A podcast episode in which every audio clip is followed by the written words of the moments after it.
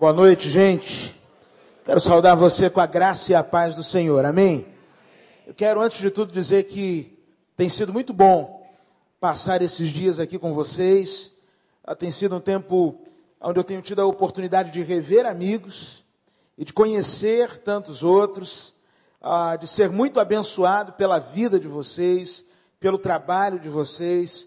E a minha sincera oração é que Deus continue a usar a vida desta igreja, a vida do ministério desta igreja, pastor Wander e todos os demais pastores que compõem a equipe ministerial, e que realmente esta igreja possa ter uma juventude que seja irresistível. Gente que ame ao Senhor, gente que atrai a gente para perto do Senhor. Amanhã de manhã eu estou voltando para casa. Amanhã cedo, peço que você esteja orando pelo nosso retorno e a gente está logo ali em Maceió. Quando quiser aparecer, é só avisar, avisa com pelo menos duas horas de antecedência, para a gente poder preparar as coisas, e nós estamos prontos para receber até 30 pessoas por vez. Mais do que isso, a casa já começa a ficar um pouco apertada. Mas até 30 de cada vez, todos serão bem-vindos, todos serão acomodados lá na nossa, na nossa maison. Então vai ser muito bom ter você com a gente lá. E eu louvo a Deus ah, por esse tempo Espero que a gente possa aí, de alguma forma, manter contato, que a gente possa se falar e que daqui a algum tempo eu possa ouvir de coisas boas que Deus ah, fez na sua vida a partir dessa semana. Eu entendo, gente, que ah, esta semana é uma semana de oportunidades para você. Oportunidades. Às vezes Deus ele nos tira da nossa rotina eu estava pensando essa semana, que loucura é, numa cidade como Rio de Janeiro, fazer atividade a semana inteira para jovens. Mas às vezes Deus precisa nos tirar da nossa rotina, do nosso dia a dia, para que a gente possa refletir na nossa vida. E tudo isso é a oportunidade do Senhor para a sua vida. Deus está te dando essa oportunidade, não jogue essa oportunidade fora. Eu lembro que quando eu estava ainda noivo, e me preparando para casar, tinha uma ovelha aqui no Rio que queria muito presentear a Keren, na época, a época minha noiva, com uma, um presente. Só que ela estava meio sem dinheiro. E um dia ela estava caminhando no centro da cidade do Rio, ali perto da Cinelândia, e se aproximou um mendigo dela. E o mendigo com papel amassado na mão, chegou para ela, abriu o papel amassado e falou assim: Moça, o que, que é isso aqui? E dentro tinham duas alianças de ouro e ela trabalha até hoje numa joalheria, olhou e o olho clínico logo indicou o que era. Ela falou com o mendigo assim: Isso aí é ouro, meu amigo. Ele falou: oh, Minha senhora, eu estou morrendo de fome, eu não quero saber se é ouro, se é prata, se é lata, se é bronze. Vamos fazer um negócio? A senhora me dá dois reais para eu tomar um café e pode levar essa aliança com a senhora. Aquela jovem, uma jovem cristã, temente a Deus, não ia explorar o mendigo, dar dois reais e pegar as alianças. Pelo contrário, ela botou a mão no bolso, deu três reais e pegou as alianças. E confeccionou um presente para Keren. Mas o que me chamou a atenção nisso tudo foi a oportunidade que o cara perdeu. Estava na mão dele a possibilidade de resolver. Por três reais ele deixou passar. Não deixe esse tempo passar. Amém, gente? Eu quero convidar você para abrir sua Bíblia comigo no Evangelho de João, capítulo 13. Eu quero pensar com você sobre uma das últimas cenas do ministério de Jesus. E mais do que isso, pensar sobre o comportamento de um dos discípulos de Jesus. Eu quero convidar você para que nessa noite, eu e você, possamos dar uma olhada na vida de Judas. E que a gente possa identificar que talvez, por estranho que pareça, eu e você nos pareçamos mais com Judas do que nós gostaríamos de parecer. Algumas coisas que eram reais na vida de Judas, e que talvez sejam muito reais na minha vida e na sua vida, Algumas coisas que levaram Judas à queda e que é possível que estejam levando você e a mim a experimentarmos na vida espiritual a mesma derrota. Por isso eu quero ler com você e quero nessa noite fazer desse tempo um tempo de alerta, um tempo onde Deus quer despertar o seu coração, para que você não as, trilhe a mesma rota de destruição que Judas traiu, que Judas trilhou. Traiu também, mas não era isso que eu queria falar, eu queria falar trilhou. João capítulo 13, a partir do verso 1. Estamos juntos, gente, amém? Hoje está mais fácil, né? É ruim quando o camarada fala assim, abra a sua Bíblia em Miqueias, Obadias, é covardia. Ainda bem que hoje tem Bíblia no celular, no tablet, aí facilita um bocado a vida da gente. Vamos lá. João 13, a partir do verso 1, a Bíblia diz assim: pouco antes da festa da Páscoa, sabendo Jesus que havia chegado o tempo em que deixaria o mundo, iria para o Pai, tendo amado os seus que estavam no mundo, amou-os até o fim. Estava sendo servido o jantar. E o diabo já havia induzido Judas Iscariotes, filho de Simão, a trair Jesus. Jesus sabia que o Pai havia colocado todas as coisas debaixo do seu poder, que viera de Deus e estava voltando para Deus. Assim levantou-se da mesa, tirou sua capa, colocou uma toalha em volta da cintura e depois disso derramou água numa bacia. Começou a lavar os pés dos seus discípulos, enxugando-os com a toalha que estava em sua cintura. Chegou-se a Simão Pedro que lhe disse: Senhor, vais lavar os meus pés? Respondeu Jesus: Você não compreende agora o que estou fazendo. Mais tarde, porém, entenderá. Disse Pedro: Não, nunca lavarás os meus pés. Jesus respondeu: Se eu não lavar, se eu não os lavar, você não terá parte comigo. Respondeu Simão Pedro: Então, Senhor, não apenas os meus pés, mas também minhas mãos e a minha cabeça. Respondeu Jesus: Quem já se banhou, precisa apenas lavar os pés. Todo o seu corpo está limpo. Vocês estão limpos, mas nem todos, pois ele sabia quem iria traí-lo. Por isso disse que nem todos estavam limpos. Quando terminou de lavar-lhes os pés, Jesus tornou a vestir sua capa, voltou ao seu lugar e então lhes perguntou: Vocês entendem o que eu lhes fiz? Vocês me chamam mestre senhor, e com razão, pois eu sou. Pois bem, se eu, sendo Senhor e Mestre de vocês, lavei-lhes os pés, vocês também devem lavar os pés uns dos outros. Eu lhes dei o exemplo para que vocês façam como lhes fiz. Digo-lhes verdadeiramente que nenhum escravo é maior do que o seu senhor, como também nenhum mensageiro é maior do que aquele que o enviou. Agora que vocês sabem estas coisas, felizes serão se as praticarem. Não estou me referindo a todos vocês, conheço os que escolhi mas isto acontece para que se cumpra a escritura: aquele que partilhava do meu pão voltou-se contra mim. Estou lhes dizendo antes que aconteça, a fim de que, quando acontecer, vocês creiam que eu sou. E eu lhes garanto: quem receber aquele que eu enviar estará me recebendo, e quem me recebe, recebe aquele que me enviou. Depois de dizer isso, Jesus perturbou-se em espírito e declarou: Digo-lhes que certamente um de vocês me trairá. Seus discípulos, seus discípulos olharam uns para os outros sem saber a quem ele se referia. E um deles, o discípulo a quem Jesus amava, estava reclinado ao lado dele. Simão Pedro fez sinais para esse discípulo, como a dizer: pergunte-lhe a quem ele está se referindo. Inclinando-se esse discípulo para Jesus, perguntou-lhe: Senhor, quem é? Respondeu Jesus: Aquele a quem eu der este pedaço de pão molhado no prato. Então, molhando o pedaço de pão, deu a Judas Iscariotes, filho de Simão. Então, logo Judas comeu o pão, Satanás entrou nele. O que você está para fazer, faça depressa, disse-lhe Jesus. Mas ninguém à mesa entendeu porque Jesus lhe disse isso, visto que Judas era o encarregado do dinheiro. Alguns pensaram que Jesus estava lhe dizendo que comprasse o necessário para a festa ou desse algo aos pobres. Assim que comeu o pão, Judas saiu e era noite. Vamos falar com Deus, gente. Obrigado, Senhor pela tua palavra. Obrigado porque ela é viva e eficaz. E Deus fala com cada um de nós aqui nesta noite, em nome de Jesus. Amém. Texto que a gente acaba de ler, ele está situado ah, na última semana de Jesus, ou nos últimos momentos de Jesus, antes da sua prisão e crucificação. É o texto em que apresenta Jesus celebrando a última ceia junto com seus discípulos.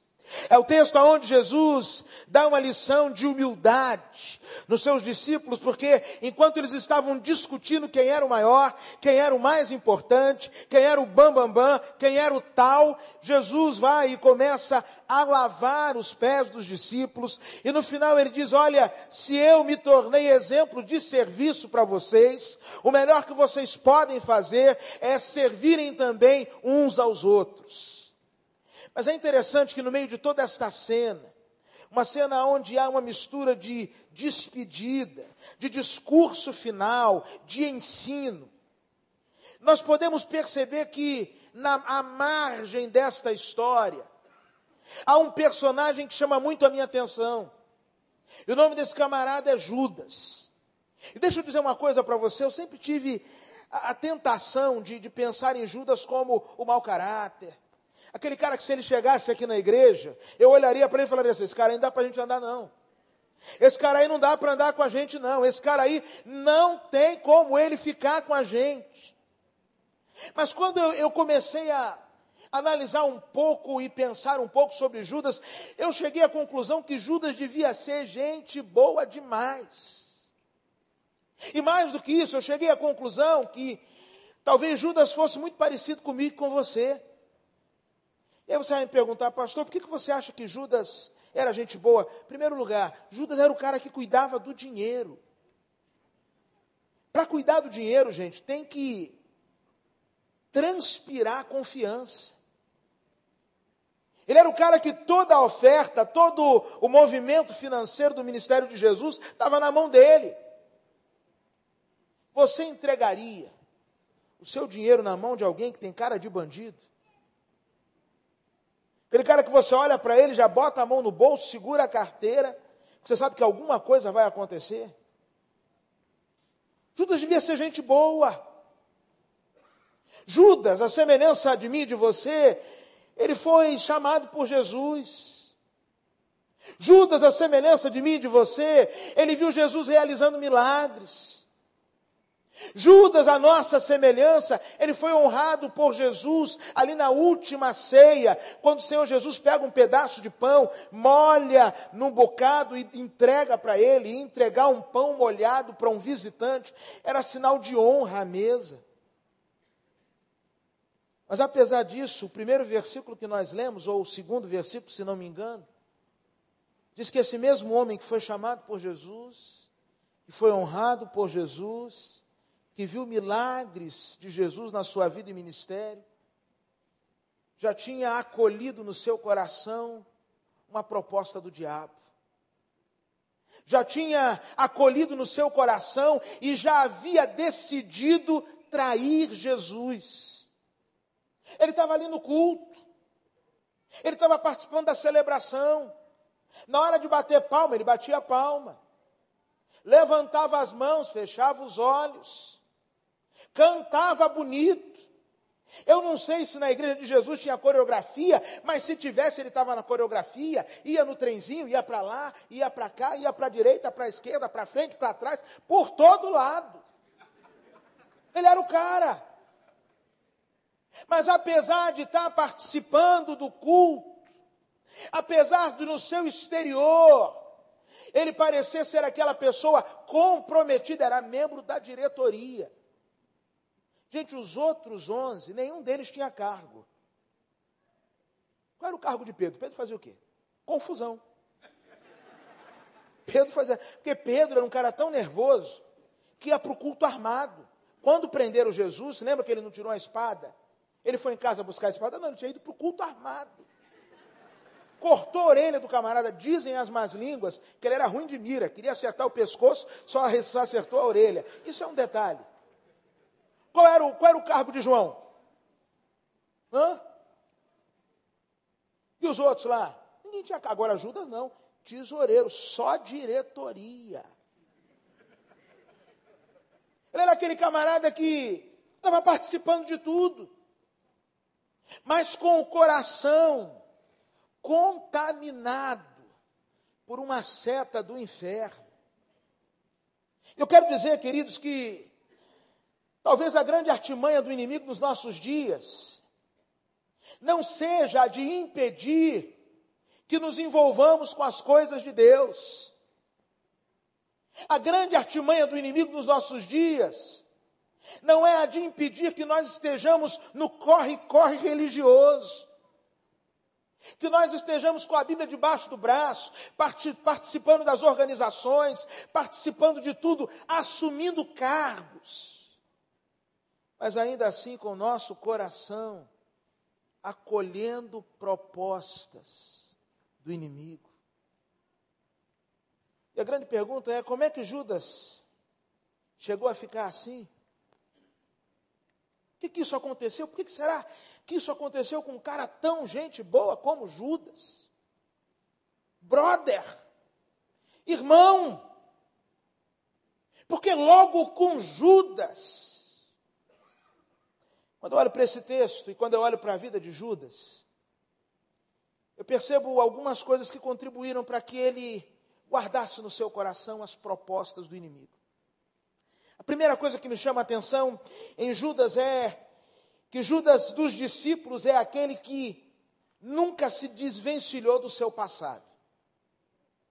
Judas é conhecido como Judas Iscariotes.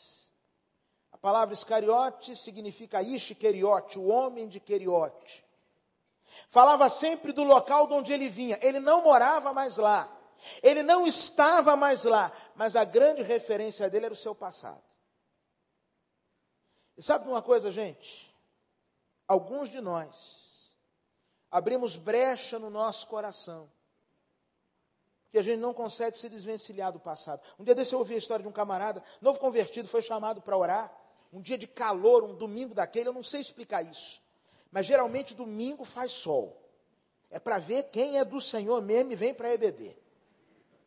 Domingo chove a semana inteira. Domingo é aquele sol é batalha espiritual. Seus amigos todos indo para a praia e você vem para a igreja. É batalha. É o inimigo que está querendo te pegar. Então, um dia de sol, o camarada vai orar na igreja. Aí o pastor, irmão fulano, vem orar. Ele pega no microfone, Senhor Deus, quero te agradecer por este dia. Nós estamos aqui adorando ao Senhor, celebrando o teu nome. O Senhor merece. Enquanto tantas pessoas estão aí, nas praias, aquele mar azul, areia branca, tomando uma cerveja geladinha. A pastor falou, epa, para, em nome de Jesus, para, para, para. Às vezes nós não conseguimos cortar os nossos laços com o passado. Às vezes nós não conseguimos ir para frente, porque de alguma forma estamos conectados às coisas do passado. Não entendemos a verdade da palavra de Deus que diz que se alguém está em Cristo, nova criatura é, as coisas velhas já passaram e eis que tudo se fez novo. Nós não permitimos que a, a novidade de vida se manifeste na nossa história. Nós não permitimos que as mudanças que Deus quer operar ocorram na nossa vida.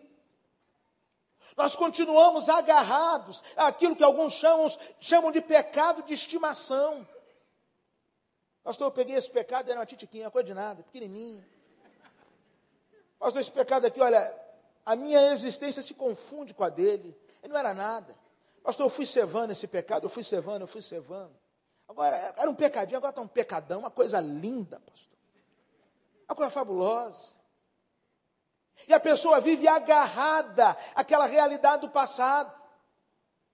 Talvez o grande problema de Judas foi que sempre que as pessoas falavam Judas Iscariotes, sempre que ele se apresentava Judas Iscariotes, apesar de não estar mais em Queriote, ele ainda era conhecido como homem de Queriote.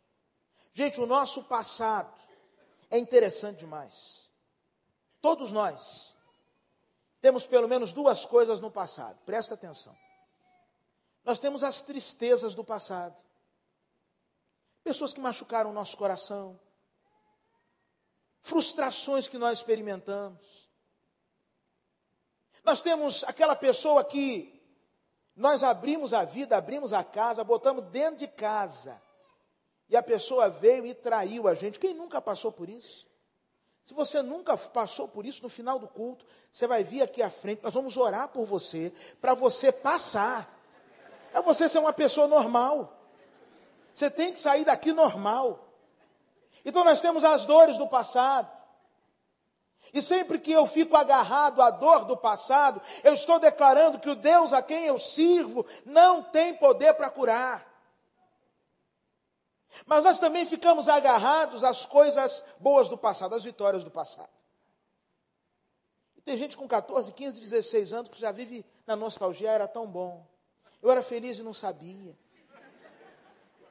Ai, que saudade. Ah, aquele tema, ah, lá que era bom. E quando nós ficamos agarrados às vitórias do passado, nós estamos dizendo uma coisa: que tudo que Deus tinha para fazer de bom na minha vida, Ele já fez. Ele não tem poder para fazer mais nada de bom daqui para frente. Eu gosto da história de José. José foi um camarada que sofreu o que talvez nenhum de nós aqui tenhamos sofrido. Invejado pelos seus irmãos, os seus irmãos tramaram a sua morte. E aí, um de seus irmãos teve um ataque de bondade má. Falou: matar o menino, não, vamos vender, a gente ganha um troco em cima do moleque tão bonzinho, não precisa matar, só vender. Ele é vendido pelos seus irmãos. Tempos depois ele vai trabalhar na casa de Potifar, a Bíblia diz que o Senhor era com ele, e aonde ele colocava a mão, Deus fazia prosperar. Só que José tinha um problema. José era bonitão, gente. A Bíblia diz que José era bonito de rosto e de porte. José era o cara. E aí a patroa dele descobriu, começou a olhar para ele, começou a cantar, uma conversa mole. E aí, José, tudo bem? Oi, você por aqui? É novo na casa? Aí começa, começa como José, daqui a pouco, Zé, oi Zé, tudo bom? Passa um tempozinho, vem cá, vem. Aí começou aquele negócio, e a mulher dando em cima de José, marcação sob pressão. E aí, um dia estava José e a mulher em casa. E aí a mulher olha para José e pensa: ai, se eu te pego. E aí José pensa: Potifar me mata. E aí ele vai, sai correndo, é lançado na prisão, injustamente, mais uma injustiça na história de José.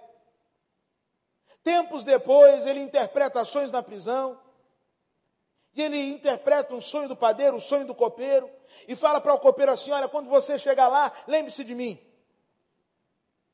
E diz-nos a palavra de Deus que o copeiro chega lá, se esquece de José. Tempos depois ele se lembra de José quando Faraó tem um sonho que ninguém consegue interpretar. E diz-nos o texto que José então é elevado à posição de segundo homem mais importante do Egito. Se casa e tem dois filhos, Manassés e Efraim. Manassés, Deus me fez esquecer. Efraim, Deus me fez crescer na terra da minha aflição. Em outras palavras, ele estava dizendo: Deus me fez superar e prosperar. Alguns de nós precisamos, diante das questões do nosso passado, superar e precisamos prosperar. Nós não podemos, amados irmãos, ficar escravizados pelo restante dos nossos dias. Há erros que têm nos acompanhado ao longo dos anos. Nós não podemos ser reconhecidos em todo o tempo como aqueles do passado. É preciso que você olhe na sua vida e perceba quais são as portas do passado que você tem deixado abertas em sua vida e que tem roubado de você o propósito que Deus tem para a sua história. Judas nunca se desvencilhou do passado. Mas quando eu olho para a história de Judas, eu percebo que Judas tinha um outro problema muito sério, que era o problema da motivação. Você sabia que a gente pode fazer coisas muito boas, mas com a motivação errada? 1 Coríntios capítulo 13, por exemplo, vai dizer um negócio interessante. Diz assim: olha, se você fizer tudo, mas não fizer por amor, não vale de nada. Eu, eu às vezes fico aconselhando casais lá na igreja. Eu fico vendo às vezes o camarada. Tem uns caras que eles são manobrados. Sabe que é um homem manobrado? Dominado. A mulher, parece que a mulher fala assim, pula, e ele pergunta para ela: a que altura, bem? O cara é manobrado. Aí o camarada tem um joguinho de futebol no final de semana, campeonato. Aí todo mundo trabalha e fala: não, fulano vem não, rapaz. Fulano está na coleira, dominado, camisolão, manobrado, ele não vem de jeito nenhum. Aí o que, que ele faz? Ele passa 15 dias, um santo. Ele não atrasa, retorna a ligação. Ele lembra do aniversário até da sogra. Olha, hoje é aniversário de cirurgia da tua mãe. É aniversário de cirurgia. Faz um ano e dois meses que ela operou, tirou apêndice. Nós vamos lá fazer um culto. Manda até bilhete aqui, pastor, agradeço. Peço que o culto seja em ação de graças pelo sucesso na cirurgia de apêndice da minha sogra. Ele, no fundo, está lamentando que o médico poderia ter cortado um pouquinho mais em cima, mas tudo bem, isso é detalhe. O cara fica um santo. Se é marido, cara fica a mão aberta de uma hora para outra. Ela vai fazer compra, ele começa a sorrir. Ela passando o cartão, ele sorrindo, leva, amor, pode levar. Pode levar. Aí quando chega na sexta-feira, ele já acertou com um colega para ligá-lo para chamar para o futebol. Ele fica assim, oi fulano. Não, não, não, não, não vou não. Não, não vou não. Não, cara, não, não, que isso, quero não. Aí a mulher é curiosa. Ela fala assim, amor, o que foi? Não, o pessoal lá do trabalho. Queria o quê? Nada não. Não, fala, fala. Conta para mim. Compartilha. Aí ele fala assim: não, o pessoal já tem um campeonato de futebol lá, besteirinha. Aí você gosta tanto, amor. Por que, você não vai? Amor, acho que eu. Não sei, acho que eu não, não, não devo ir, não. Eu acho que, que não é hora de eu ir, não. Não, vai, vai. Ah, você está precisando, fofucho. O cara ficou 15 dias. O cara está perdendo dinheiro, devia estar na Rede Globo, na Rede Record, uma novela ganhando dinheiro. 15 dias o cara foi um gentleman. 15 dias o camarada foi excepcional, mas com a motivação errada, fez tudo certo. Abriu a porta, lembrou do aniversário da sogra, cuidou, fez tudo. Chegou antes da hora, mas com a motivação errada. E Judas era um cara que tinha motivações erradas. Lembra daquela história quando Jesus estava numa casa e chegou uma mulher com um perfume caríssimo? E quebra aquele vidro de perfume e derrama sobre Jesus. Jesus sendo adorado por aquela mulher e Judas reclamando: mas que desperdício. Como é que pode? Esse perfume aí a gente podia vender, trocar em dinheiro o que ia dar de cesta básica. Isso daí dá para alimentar umas 100 famílias. E essa mulher jogando fora. E o evangelista João disse que ele não estava preocupado com pobre coisa nenhuma. O problema dele é que ele era ladrão. E às vezes, irmão, nós estamos no reino de Deus com a motivação errada. Você sabe que às vezes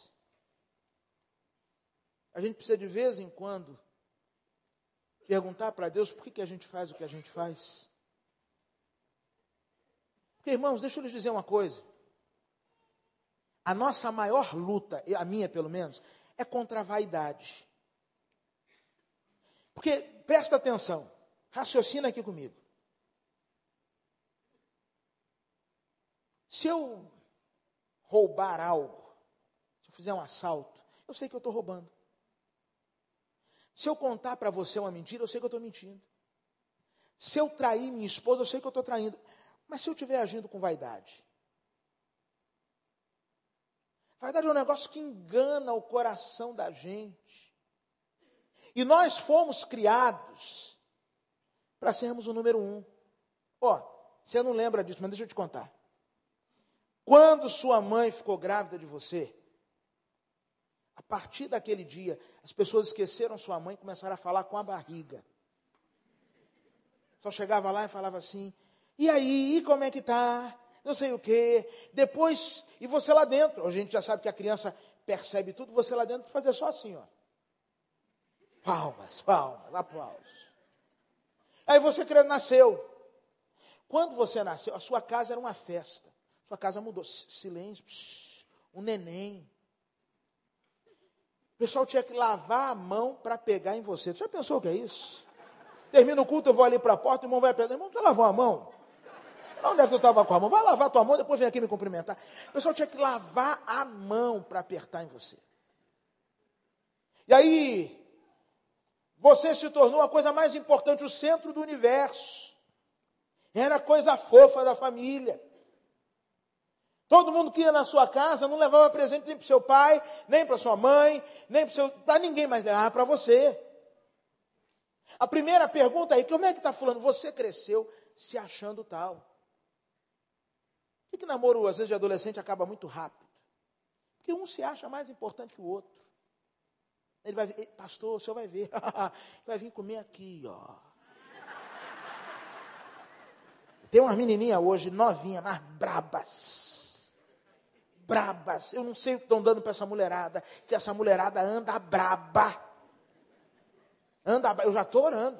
Eu tenho duas filhas, estou orando por elas. Estou orando pelos genros. Para o Senhor dar um cara calmo, mas que não seja manobrado. Porque senão o negócio vai ser sério. A mulherada já está vindo de fábrica oriçada, vem nervosa. Daí, você era a pessoa mais importante. Acabou o namoro. Casou pensando a mesma coisa. Na sua cabeça, você é o número um. Na sua cabeça você recebe o elogio e até fala aqui de púlpito: toda honra e toda glória sejam dadas a ele! É porque é a vaidade do nosso coração. Por que, que a gente faz o que a gente faz? Por que, que a gente enche a agenda da gente como a gente enche a agenda? Por que, que a gente faz uma série de coisas que a gente está fazendo? Em muitos momentos a motivação não é a de agradar ao Senhor, o discurso é bonito. Mas Deus não se impressiona com blá blá blá, com conversa. Deus olha a motivação do nosso coração. Deus olha aquilo que se passa dentro da gente. Irmãos, deixa eu lhes dizer uma coisa. Às vezes, a gente quer receber uma bênção para tirar uma onda, sabia? Eu estava ouvindo uma música um dia desse, eu não vou citar qual é a música, porque acho que talvez fosse falta de respeito com uma pessoa que compôs e que talvez nem fosse esse o espírito da pessoa ao compor. Mas eu, eu, eu gosto de umas músicas assim. Eu sou meio brega, eu, eu gosto, de música, gosto de música de fogo, essas coisas assim.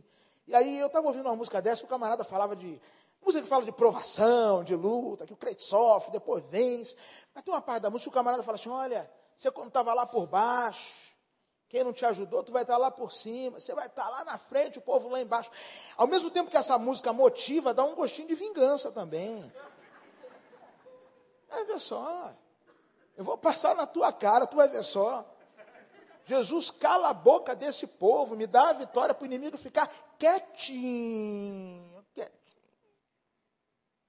Ela não quis namorar comigo, não. Jesus vai me dar uma namorada mais bonita. Eu vou passar na frente dela, vai ser top model. Jesus agora é o ministério da top model. Pode liberar unção. Unção da top model sobre a minha vida. Senhor, eu quero é isso aí. Eu vou passar na frente dela e falar assim: e aí, beleza? Conhece minha namorada? Às vezes nós estamos com a motivação errada. Por que será que nós, nós temos um, uma, uma necessidade de palco fora do comum? Eu não sei como é que é aqui. Mas as igrejas por onde eu tenho passado uma necessidade de palco. É gente que pode cantar, mas não pode cantar no culto de quinta, no culto de quarta. Só pode cantar no culto de domingo, e preferencialmente o da noite, porque é horário nobre. É a disputa de qual é o melhor grupo, de quem canta melhor, de quem dança melhor, de quem prega melhor, de qual é a igreja melhor. E às vezes nós fazemos boas coisas, mas com a motivação errada. O discurso de Judas era interessante. O discurso de Judas podia até ser ouvido. Vamos nos preocupar com os carentes. Mas a motivação dele era podre, porque ele estava apenas preocupado consigo mesmo, porque ele era ladrão. Você já sondou as suas motivações? Gente, deixa eu confessar um negócio para vocês aqui. Vocês não contem para ninguém, não. Há um tempo atrás eu viajando muito para pregar em vários lugares, eu comecei a, a produzir um material que, que eu levava em todo lugar que eu pregava, CDs de mensagens, e vendia esses CDs. A princípio, eu vendia esses CDs para ajudar na obra missionária. Já teve lugar de eu ir vender 200 CDs, pegar o valor inteiro e entregar, sem tirar nem o custo da produção, e entregar na mão de um missionário, na mão de alguém. Mas o tempo foi passando, gente, eu comecei a achar um negócio interessante. E teve um dia que eu comecei a me perguntar e falar, Senhor, por que, que eu estou andando com essa sacola de CD para cima e para baixo? Eu, eu necessariamente não vivo disso. Aqueles que têm esse ministério, pessoal que trabalha na música, eu sou pastor de igreja, eu tenho uma igreja que me sustenta. Por que, que eu estou andando com essa sacola de CD para cima e para baixo? E um dia, pastor Miquel, eu descobri um negócio sério, que eu estava despedindo a congregação aqui, e de olho na banca do CD. Falei, eita, o movimento está fraco hoje, o povo hoje não está comprando. E naquele dia eu falei assim, Deus, parou, parou, parou. Peguei os CDs e falei, amanhã eu não trago mais. Porque às vezes nós estamos fazendo a coisa certa, com a motivação errada. Mas tem uma última coisa na vida de Judas que me chama a atenção. Esse cara é tão parecido com a gente é que Judas ele tinha uma agenda secreta. Ele ia para o culto, mas já estava tudo marcado o que ele ia fazer depois.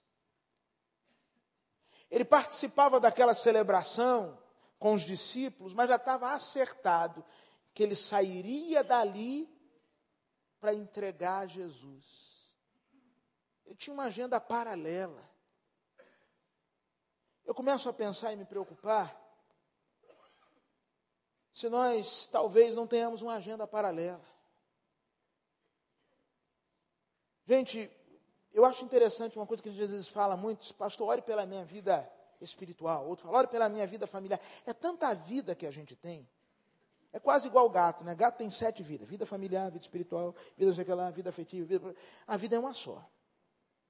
Mas para facilitar, nós departamentalizamos a vida. E às vezes colocamos Cristo num departamento. Cristo é mais um gomo da laranja.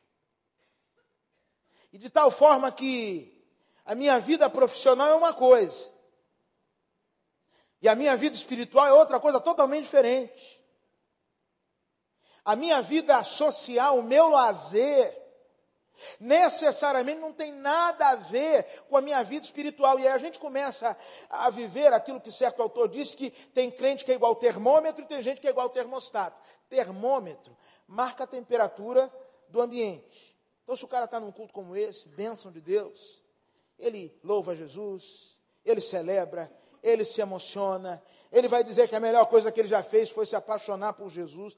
Mas se ele sair daqui e tiver um pagodinho ali na esquina, ele está na quebradeira também. Se na faculdade a coisa for outra, ele está em outro esquema também. Dentro do namoro dele, se ele precisar sair do culto e para o motel, ele vai, porque é outra história. A gente precisa ter uma vida só diante de Deus, gente. Judas tinha uma vida secreta. Sabe de uma coisa? Eu tenho. Eu aprendi um negócio quando eu era criança. Que o diabo ajuda a gente a fazer, mas não ajuda a gente a esconder. Uma hora a gente não aguenta e cai uma hora vai se tornar impossível servir a dois senhores. Uma hora a capa cai. Uma hora aquilo que estava encoberto vem às claras. Uma hora não dá mais para a gente fingir.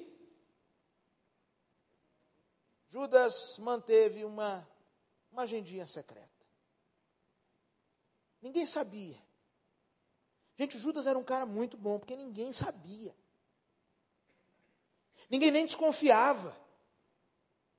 Eu imagino que depois que ele morreu, que o pessoal foi olhar no caixa da tesouraria, falou assim: Meu Deus, nota falsa, lançamento errado. O cara era um artista. Jesus deu a maior pista quando disse que ele iria indicar o traidor. Ele indica o traidor na cara e os caras nem percebem. Ele tinha uma agenda paralela tão bem montada que conseguia enganar a quase todo mundo. Deixa eu lhe fazer uma pergunta. Você tem uma agenda secreta? Se as suas conversas no MSN fossem publicadas, se aquilo que você conversa pelo Facebook, todo mundo tivesse acesso. Se tivesse uma máquina na entrada deste templo que tivesse a capacidade de projetar nestes telões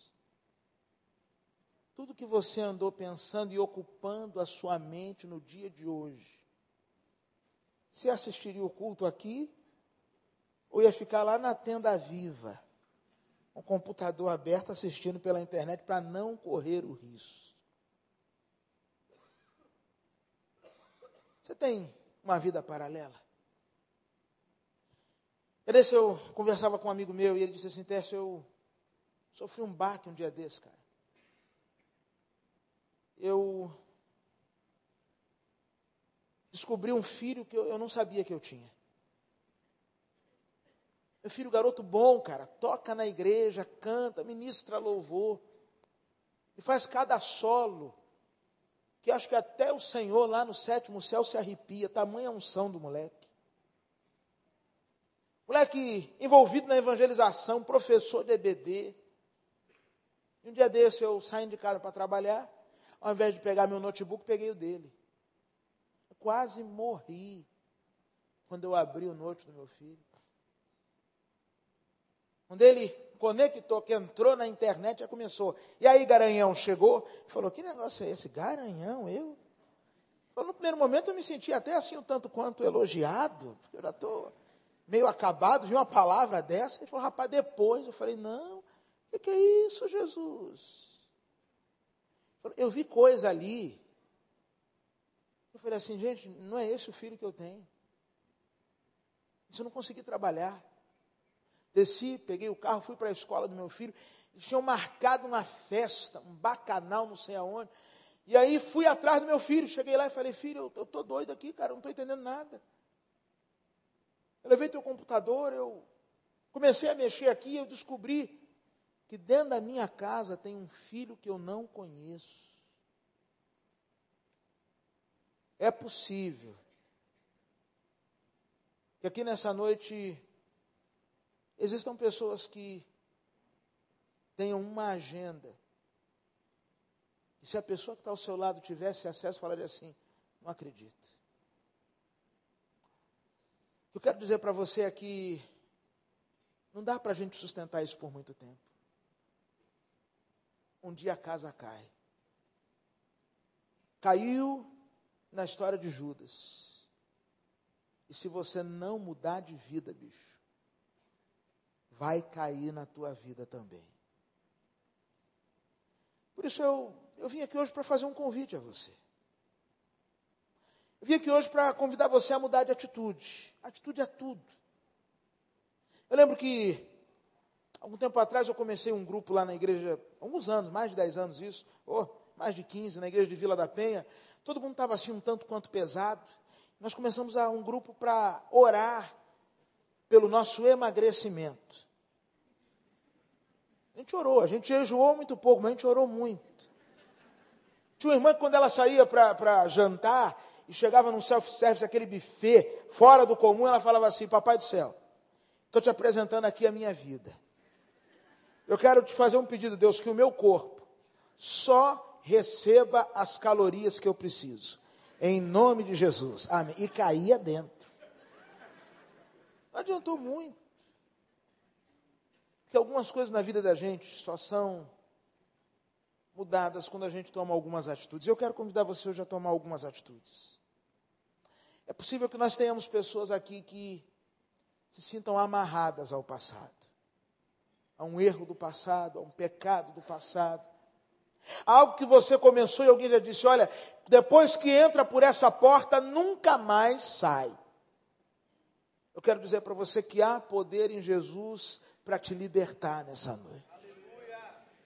É possível que nós tenhamos pessoas aqui que precisem diante de Deus falar assim: Deus, muda a minha motivação. Eu tenho feito tanta coisa para o teu reino, eu tenho feito tanta coisa na igreja, eu sou uma pessoa tão envolvida, mas a motivação não é a mais correta. E eu quero te pedir, Deus, sonda as minhas motivações, converte as minhas motivações. Me ensina, Deus, a fazer a coisa certa pelo motivo certo. Mas é possível que nessa noite também tenha gente aqui que precise jogar a outra agenda fora. É possível que tenha gente aqui que nessa noite precise pegar a agenda do celular e onde você escreveu lá Celião. Você sabe até que é um telefone de uma menina, só botou o nome para disfarçar. Talvez você tenha que ir lá e falar assim: deixa eu apagar aqui o Celião.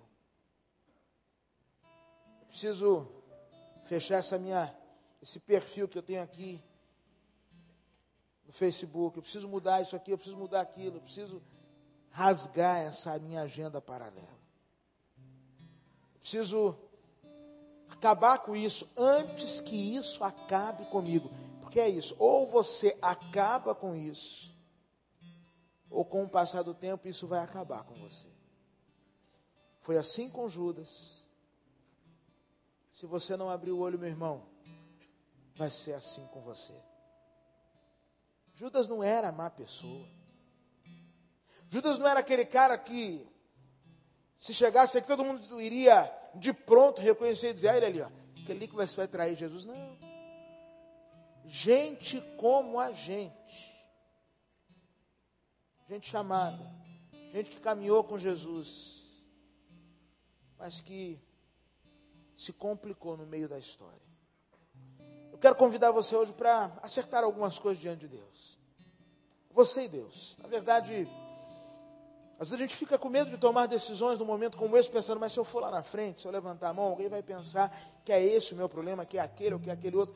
Olha, esquece isso. É você e Deus. Você e o Senhor. Você precisa hoje acertar as coisas com Deus. Você precisa hoje tomar atitude diante de Deus. Por isso eu, eu quero orar por você. Vamos falar com Deus. Aí no seu lugar, abaixe sua cabeça, feche os seus olhos. O primeiro convite que eu quero fazer, como tenho feito em todas as noites, é para você que está aqui participando conosco deste culto, desta celebração. E você deseja, nesta noite, entregar a sua vida a Jesus. Você, a partir de hoje, quer dizer assim, pastor, eu quero seguir a Jesus. Eu quero que Jesus Cristo seja o meu Senhor, o meu Salvador. É possível que você seja até membro da igreja, mas perdido na casa.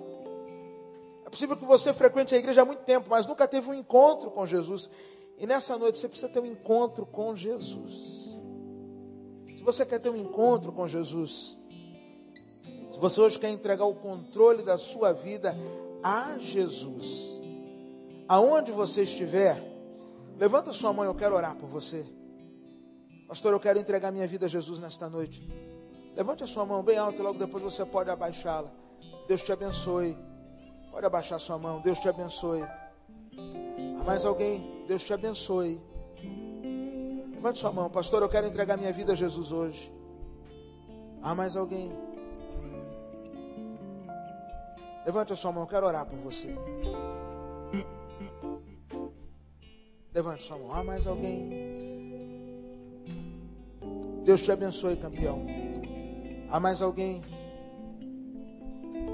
Deus te abençoe. Pode abaixar sua mão. Há mais alguém? Hoje quer dizer, pastor, eu preciso de Jesus, eu quero entregar minha vida a Ele. Levanta sua mão no seu lugar. Eu quero orar por você. Há mais alguém?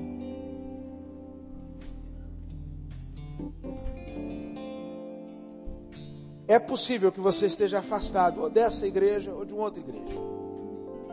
Meteu o pé, foi-se embora. Mas Deus está te chamando para voltar, cara, né? Pelo amor de Deus, está na hora de você voltar. Nada de bom para você lá fora, nada que permaneça, nada que prevaleça. É hora de você voltar para Jesus. Se você hoje quer voltar para Jesus, quer voltar para a igreja de Cristo, Queria que você no seu lugar levantasse sua mão, eu vou orar por você. Alguém nessa noite afastado, que hoje quer voltar, levanta sua mão bem alto para eu poder vê-la. E logo depois você pode abaixar. Deus abençoe essa mão levantada lá atrás. Há mais alguém? Estou, quero voltar para Jesus. Quero voltar para a casa do Pai. Deus te abençoe, aleluia. Quero voltar para Deus, pastor. Aleluia, Deus te abençoe. Levante a sua mão. Há mais alguém? Aleluia. Há mais alguém? Deixa eu te fazer um pedido. Mais um. Você que levantou a mão, olha aqui para mim. Todo mundo orando. Você que levantou a mão, olha aqui para mim, por favor. Eu vou descer aqui embaixo. Eu, pastor Miqueias, pastor Marcos, nós queremos dar um baita abraço em você. Sabe porque nessa hora a Bíblia diz que está acontecendo uma festa no céu. E há também uma festa no nosso coração. E a gente quer te dar um abraço. Então eu vou fazer mais um pedido a você. Eu vou descer, eu vou estar com os pastores aqui. E se você levantou a sua mão, quero convidar todos a ficarem em pé. Todos em pé, por favor. Você que levantou a sua mão, sai do seu lugar, vem até aqui para a gente orar com você para a gente poder te abraçar, para a gente poder falar contigo. Em nome de Jesus, pode vir. Venha. Venha. Você que levantou sua mão, sai do seu lugar, vem aqui, qualquer lugar que você esteja. Peça licença à pessoa que está ao seu lado. Chega até aqui, a gente quer orar com você.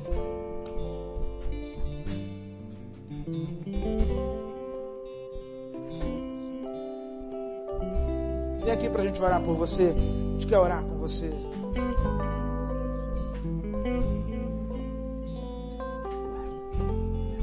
Você que levantou sua mão, onde você estiver, venha.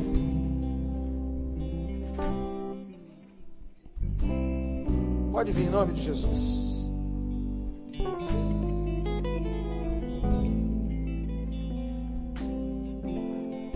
Há mais alguém que nesta noite quer dizer assim, pastor, eu preciso de Jesus, eu quero entregar minha vida a Jesus, eu não quero perder essa oportunidade.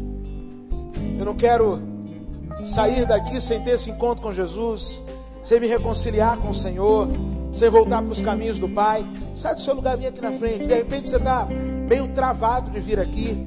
Fala com quem está do teu lado, eu estou querendo ir lá. Vai comigo, a pessoa com certeza vai vir.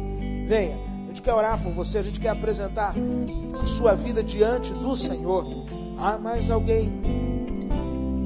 Há mais alguém? Venha. Venha. Quero orar por vocês que estão aqui na frente. A Bíblia diz, eu creio naquilo que a Bíblia diz, que nessa hora há uma festa no céu, é também uma festa nos nossos corações. Nunca olhem para trás. Deus tem só e simplesmente o melhor para vocês. Fiquem firmes com Jesus. A gente quer orar por vocês aqui. Depois eu vou pedir que vocês acompanhem este grupo de pessoas que está aqui, os líderes de juventude, alguns líderes que trabalham com jovens e adolescentes, até uma sala aqui à minha esquerda, tá bom? Enquanto eu quero orar com outras pessoas. Vamos falar com Deus. Deus, eu te agradeço por essa noite. Eu te agradeço porque noite de salvação. Te agradeço porque é noite de restauração, noite de transformação. Ó Deus, toma cada uma destas vidas nas tuas mãos, escreve estes nomes no teu livro livra-os do domínio das trevas e dá a cada um nessa hora, Deus, a alegria da salvação. Que o teu Espírito cele estas decisões. Em nome de Jesus eu oro. Amém. Vocês podem acompanhando o grupo até aqui à minha esquerda. Todos vocês que estão aqui na frente, vão até ali. Volta ali, a gente vai.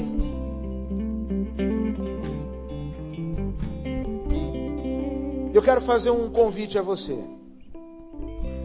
Você sabe que existem coisas na minha vida que eu preciso tratar diante de Deus. Existem motivações no meu coração que eu sei que não agradam ao Senhor. Existem linhas na minha agenda, ou páginas na minha agenda, que eu preciso rasgar e jogar fora. E enquanto o Fael estiver ministrando este cântico, primeiro amor, eu vou me ajoelhar aqui e vou apresentar minha vida diante de Deus. Se você tem alguma coisa na sua vida que você precisa que Deus trate, você não quer perder este momento que Deus está fazendo. Fico pensando quantas histórias poderiam ter sido escritas a partir das experiências que Judas teve com o Senhor, mas por não ter se desvencilhado do passado, por não ter tido cuidado com a motivação, por não ter rasgado a agenda secreta, seu futuro acabou sendo comprometido por conta do seu presente. Eu não quero que o meu presente comprometa o meu futuro. Por isso eu tenho algumas coisas que eu quero colocar diante de Deus. Eu vou me ajoelhar aqui para falar com Deus sobre essas coisas. Se você tem algumas coisas que você também precisa colocar diante de Deus, e quer que eu ore por você também, eu quero convidar você a sair do seu lugar e, e se ajoelhar aqui comigo enquanto nós estivermos adorando o Senhor com este cântico. Se há algo que você precisa colocar diante de Deus sobre a sua vida, saia do seu lugar e vem aqui. Vamos falar com Deus juntos. Encontrar-me contigo, Senhor. Quero rever meus conceitos e valores. Eu quero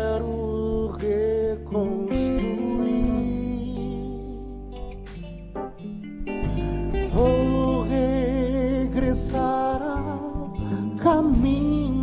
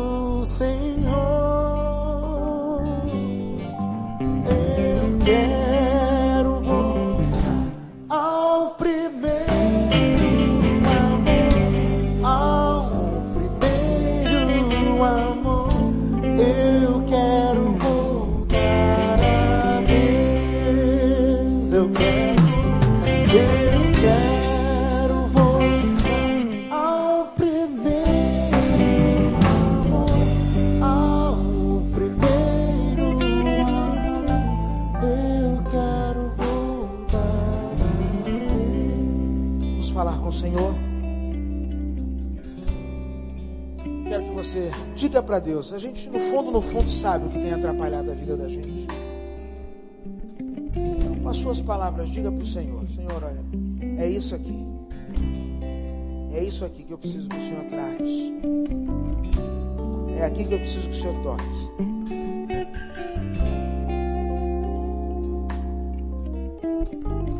Senhor Deus, eu quero te agradecer por essa gente tão querida que está aqui.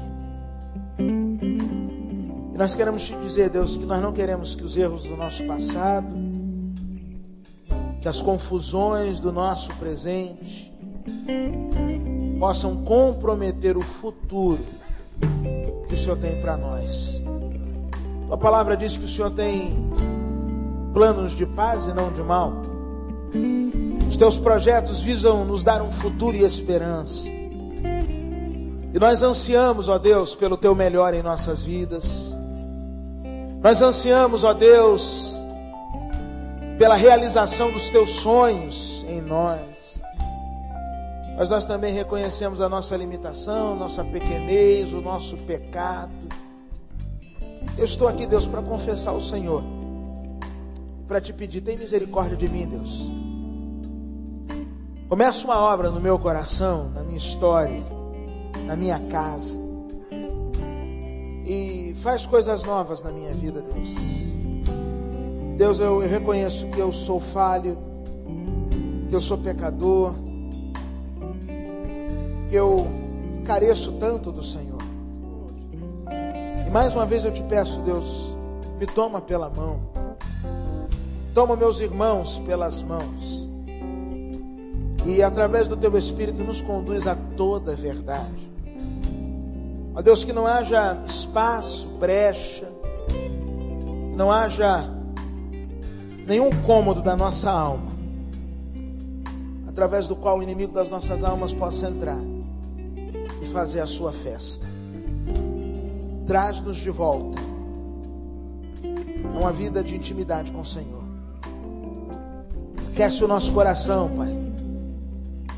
Manda um grande avivamento para nós. Desperta-nos. É o que te pedimos em nome de Jesus. Amém. Louvado seja Deus.